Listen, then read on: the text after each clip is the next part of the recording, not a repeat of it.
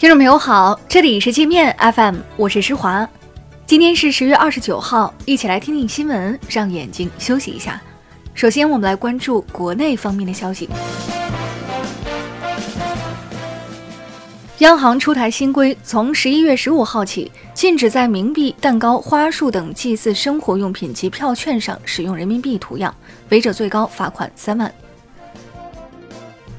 公安部交管局规定。市民随手拍下的交通违法照片、视频，查证属实后可作为处罚证据。今后遇到遮挡号牌、闯红灯等交通违法行为，可拍照举报。警察将对举报人信息严格保密。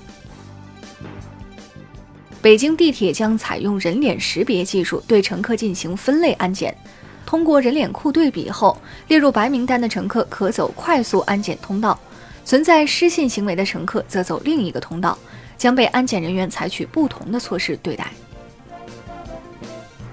浙江准备继续给中小学生减负，计划将小学和初中早上上学时间推迟到八点以后，小学生家庭作业到晚上九点，初中生到十点还未完成，可以拒绝写剩余的作业，教师不得惩戒。这些措施让不少家长颇为焦虑。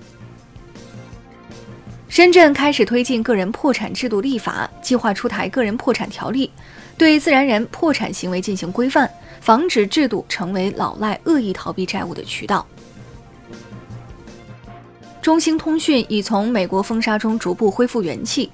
据最新财报，中兴前三季度营收六百四十二亿元，同比增长百分之九点三，净利润四十一亿，同比增长百分之一百五十六点九，已在全球获得三十五个五 G 商用合同。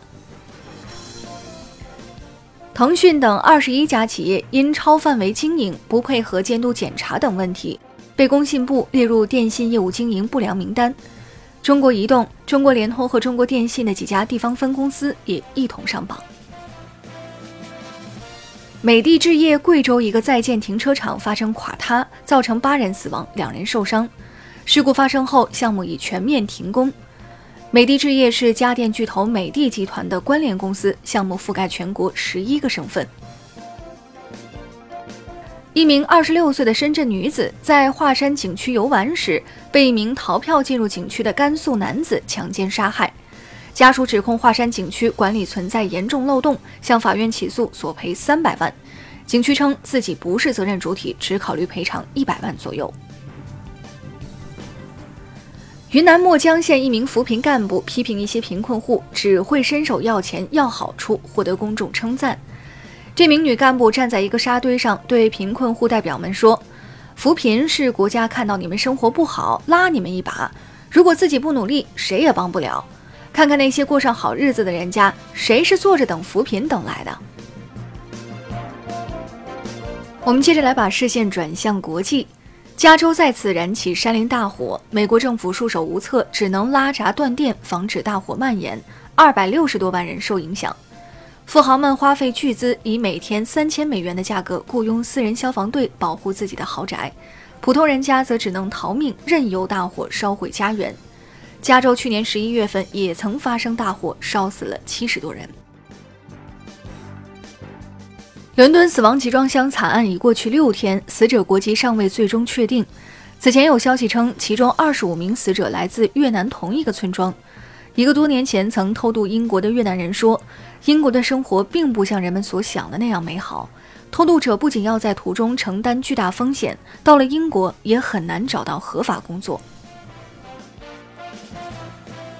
川普高调宣传 ISIS 头目巴格达迪死亡，被联合国高级官员埃德蒙泼冷水。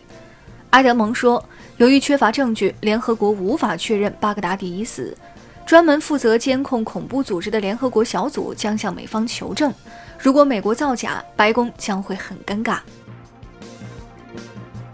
美国联邦通信委员会再出损招，准备继续阻止华为和中兴产品在美流通。其中一项措施是禁止电信供应商使用该委员会的八十五亿美元资金购买华为、中兴产品；另一项是推进农村运营商更换华为和中兴设备。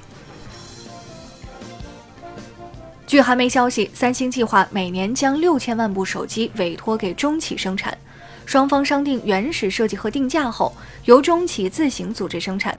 然后贴上三星商标销售。这一举动让韩国手机生产厂家很是焦虑。巴基斯坦一小镇约九百名儿童疑似感染艾滋病，这些儿童大多不到十二岁。当地政府怀疑是一名儿科医生重复使用针筒造成的，已将医生逮捕。那好了，以上就是今天节目的全部内容了，感谢您的收听，我是施华，欢迎您下载界面 App，在首页点击试听，找到界面音频，更多精彩内容等着您收听。